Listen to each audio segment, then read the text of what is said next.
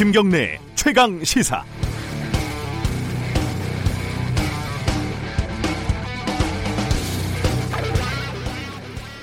2004년 동남아시아의 일명 쓰나미라고 불리는 지진 해일이 발생해서 20만 명 이상의 피해 인명 피해가 났습니다. 당시 외신에서는요 어, 복구 작업이 한창인 태국 푸켓 해변에서 벌거벗고 일광욕을 하는 백인 관광객들의 사진이 돼서 특필했습니다. 우리 언론도 어, 인면 수심 뭐 이런 제목으로 이 사진을 많이 보도를 했죠. 제가 이후에 태국에 쓰나미 취재를 갈 기회가 있었는데 이 사진을 현지 주민들한테 보여주면서 인터뷰를 한 적이 있습니다. 그런데 현지 주민들의 반응은 제 예상과는 정반대였습니다. 말도 안 되는 언론 사진 때문에 관광객들이 부담스러워서 오지 않는다고 오히려 분통을 터뜨렸습니다. 서양 관광객들하고도 인터뷰를 했는데 이렇게 어려운 상황일수록 자신들이 애정하는 푸켓을 찾는 게 도리라고 당당하게 인터뷰하는 사람들이 많았습니다. 이번에 강원도 산불로 관광업계가 직격탄을 맞고 있다는 뉴스가 많습니다. 이렇게 하는 것이 정답이다, 이렇게 하는 것이 옳다라고 강요할 수는 없는 노릇이지만은 어려운 상황에 처해 있는 사람들을 진짜 돕는 방법이 어떤 것인지 한 번 더 생각해 볼 여지는 있는 것 같습니다. 집에 돌아가지 못하고 낯선 대피소나 숙소에서 이 방송을 듣고 계신 분들에게 힘내시라는 말씀 드리고 싶습니다. 4월 8일 월요일 김경래 최강 시사 시작합니다.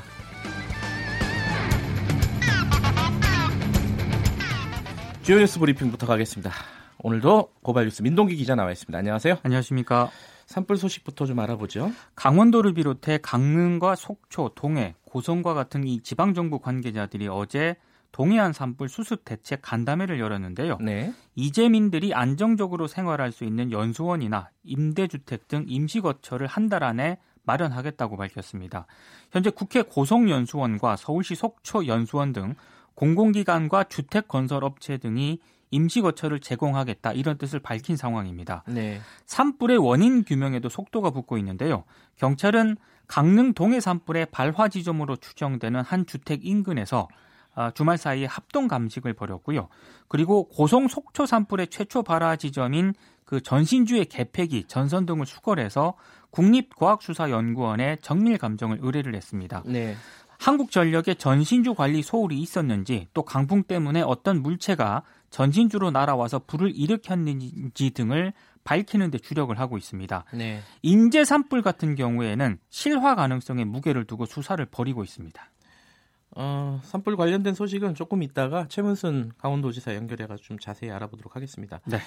이번에 그 소방 공무원들을 이제 영웅이라고 부르는 그런 SNS들이 많이 있지 않았습니까? 네. 이번에 국가직 전환이 어떻게 좀 힘이 실리나 이런 생각들이 좀 듭니다. 그 지방직인 소방 공무원을 국가직으로 전환을 해달라 청와대 국민청원이 어제 오후에 14만 명의 지지를 얻었습니다. 네. 현재 국회에는 소방 공무원의 국가직화를 위해서 소방 공무원법, 뭐 지방 공무원법, 소방 기본법 등의 개정안이 발의돼 있는 그런 상태입니다. 네. 지금은 국가 소방 공무원하고요, 지방 소방 공무원이 이원적 체계로 되어 있거든요. 네. 그래서 소방 공무원을 소방청 소속 국가직 공무원으로 일원화하게 되면 뭐 지역마다 다른 소방관들에 대한 뭐 초우라든가 인력, 장비 등의 격차를 해소할 수 있고 전국 시도별 편차가 없는 소방 서비스를 제공할 수 있게 된다. 이게 이제 개정 취지인데 네. 문제는 국회에서 관련 논의가 지난해 11월 28일 국회 행안위 법안 심사 소위를 통과하지 못했다는 점입니다. 으흠. 그리고 산불 재난 특수 진화대가 이번에 굉장히 활약을 해서 주목을 받았는데요. 네. 어, 이 산불 특수 진화대가 공무원이 아니고요. 일당이 10만 원에 불과한 10개월짜리 비정규직 노동자들입니다. 이거 산림청에서 운영하는 거죠? 그렇습니다. 예. 주요 수당과 같이 근로기준법에서 정한 법정 수당만 있고 나머지 수당은 없습니다. 월급은요 4대 보험료 등을 제외하면 200만 원도 되지 않는다고 하는데요. 네. 단기 계약직이기 때문에 퇴직금도 없습니다. 1년마다 모집 공고를 통해 새로 고용을 하다 보니까 전문성도 키울 수가 없고 늘 고용불안 상태에 있다고 하는데 개선책이 필요하다 이런 지적이 나오고 있습니다. 네.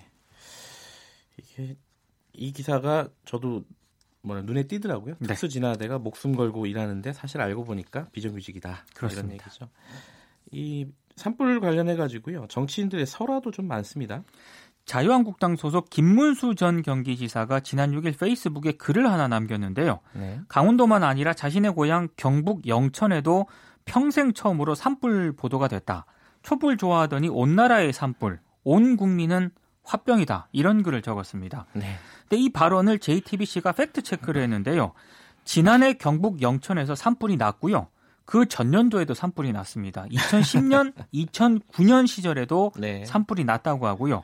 특히 지난해 시도별로 산불 피해가 가장 많았던 지역, 피해가 가장 심했던 지역 9위가 경북 영천이었다고 합니다. 네. 그리고 자유한국당 대변인인 민경욱 의원도 지난 5일 페이스북에 대형 산불 4시간 후에야 총력 대응을 긴급 지시한 문재인 대통령. 북으로 번지면 북과 협의의 진화라고 주문했다고 한다. 빨갱이 맞다. 이런 한 누리꾼의 글을 공유했다가 삭제를 했습니다. 네. 세월호 참사를 겪고도 여전히 재난을 대하는 태도가 바뀌지 않았다. 이런 비판이 나오고 있습니다. 국회에서 정의용 안보실장을 산불이 난 뒤에도 좀 묶어놨었죠. 그렇습니다. 그것 때문에 자유한국당이 좀 비판을 받았는데 이 산불 가지고 이렇게 말을 자꾸 만들어내는 건 좋은 것 같지는 않아요. 네. 예. 자 문재인 대통령이 박영선, 김현철 두 후보자를 강행할 것 같아요 임명을. 그렇습니다. 뭐 박영선 중소벤처기업부 장관 후보자하고 김현철 통일부 장관 후보자는 물론이고요. 진영 행정안전부 장관 그리고 박양훈 문체부 장관, 문성혁 해양수산부 장관 등 모두 다섯 명의 임명장 수여식을 오늘 할 것으로 예상이 되고 있습니다. 네. 아, 자유한국당은 두 후보자 특히 임명 강행은 문제, 문재인 대통령의 국정 포기 선언이라면서 전국 파행을 경고를 했는데요. 당장 오늘부터 열리는 4월 임시국회 선거가 대단히 불투명한 그런 상황입니다. 특히 국회가 3월 국회에서 마무리하지 못했던 탄력 근로제 단위 기간 확대 문제라든가 최저임금 결정 체계 개편을 매듭지어야 하는 그런 상황이고요. 소방공무원 국가직 전환 관련 법안 등도 처리를 해야 되는데 네. 상당히 좀 어렵게 됐습니다. 일단 여야가 오늘 문희상 국회의장과 원내대표 회담에서 관련 현안을 논의할 예정이지만 전망은 밝지 않은 그런 상황이고요. 어, 5당 원내대표가 오는 10일부터 3박 4일 일정으로 중국 방문에 나서는데 한 가지 희망은 물밑 조율에 나설 가능성은 아직은 남아 있습니다. 네. 정치권 소식 좀 더 알아볼까요? 그 자유한국당이 대한애국당하고 통합한다. 뭐 이런 얘기들도 조금씩 나오고 있어요. 나경원 자유한국당 원내대표가 지난 6일 이제 유튜브 방송에 출연을 했는데요. 네. 대한애국당이 얻은 0.8% 그러니까 4.3 보궐선거에서 이 표가 한국당에게 왔으면 이길 수 있었다. 우파는 통합해야지만 다음 선거에서 승리할 수 있다. 이런 얘기를 했습니다. 창원성산 얘기하는 거죠? 그렇습니다. 예. 여영국 그 당선인이 그 당선이 나고요. 자유한국당 강기훈 후보 표차가 504표였거든요. 예. 근데 대한애국당 후보가 838표를 얻었습니다. 아하. 그러니까 이 표가 왔으면 자유한국당이 이겼다는 그런 얘기인데요.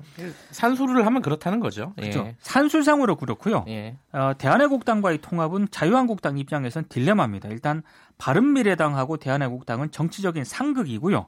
특히 대한애국당 조원진 대표 같은 경우에는 자유한국당과의 통합 전제 조건 중에 하나로 유승민 의원의 입당 반대를 내걸고 있거든요. 아하. 이러다 보니까 자유한국당 지도부는 대단히 조심스러운 그런 입장을 보이고 있습니다. 네. 정치권 관련 소식은 어, 2부에서 좀 자세히 알아보겠습니다. 네.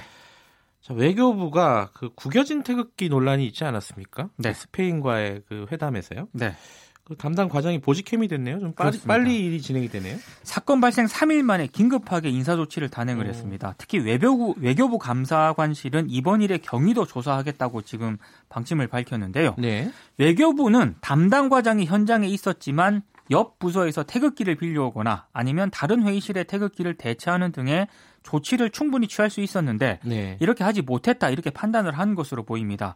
그리고 외교부가 최근 연이어서 실수를 했거든요. 네. 지난해 말 체코를 체코슬로바키아로 잘못 표기를 했고요. 네. 지난달 19일에는 영문 보도 자료에서 발틱 국가인 라트비아, 리투아니아, 에스토니아를 발칸 국가로 잘못 기재를 했습니다.